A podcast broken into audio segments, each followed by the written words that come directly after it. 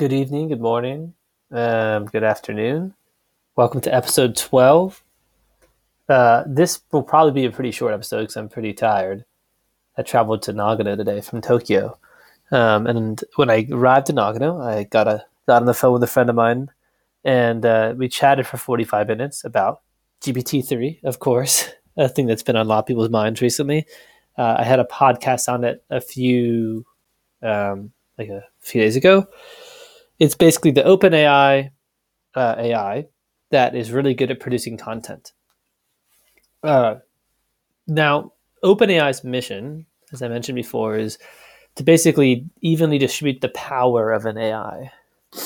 So um, they want to make sure that you know the, this AI that will have um, so much whatever, whatever AI is produced in the future, which will be so powerful, is kind of owned by everybody. So there's not one company that makes like all the money by having a great AI.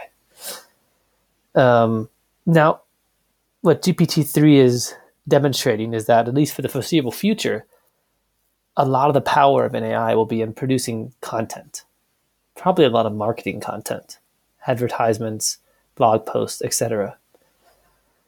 Now, the thing about content is content is in turn only powerful if it's read if GPT-3 produces a, a million pieces of content, but none of them get readership, then it has no power.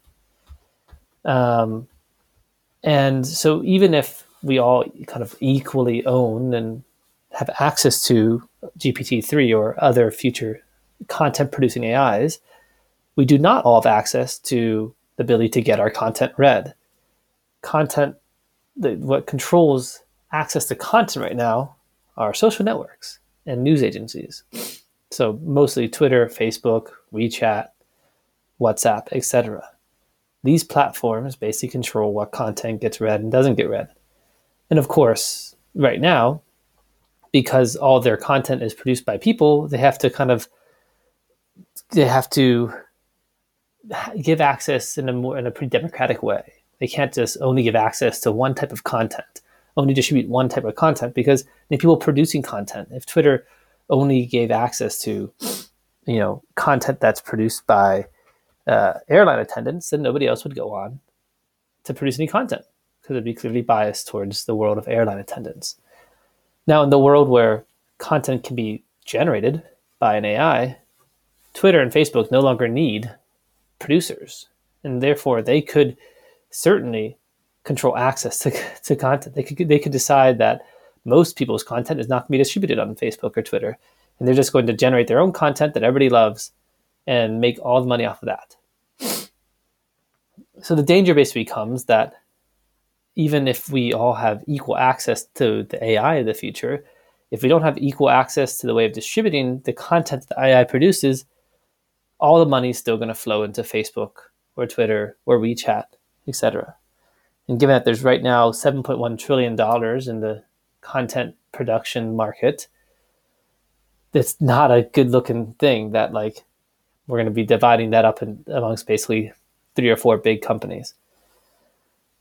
And so this gets to the kind of like idea from tonight's podcast, which is do we need an open social network? OpenAI was is a nonprofit dedicated to creating an AI that's accessible to all. But if that AI doesn't have any power without without a content distribution system, um, then we probably should have an open content distribution system as well. We should have a social network where you can't pay to get your content shown in front of more people.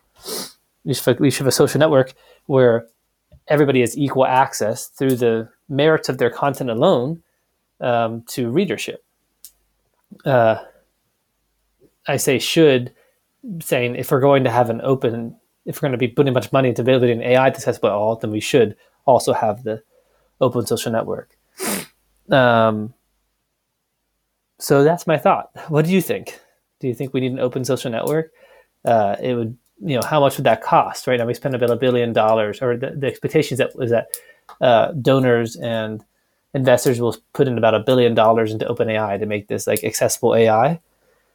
Certainly, I would imagine billion dollars would be enough to make an open social network. Um, and support and like support it and add in all the best features, etc. Um, but do we need that? To me, it seems like it's pretty important.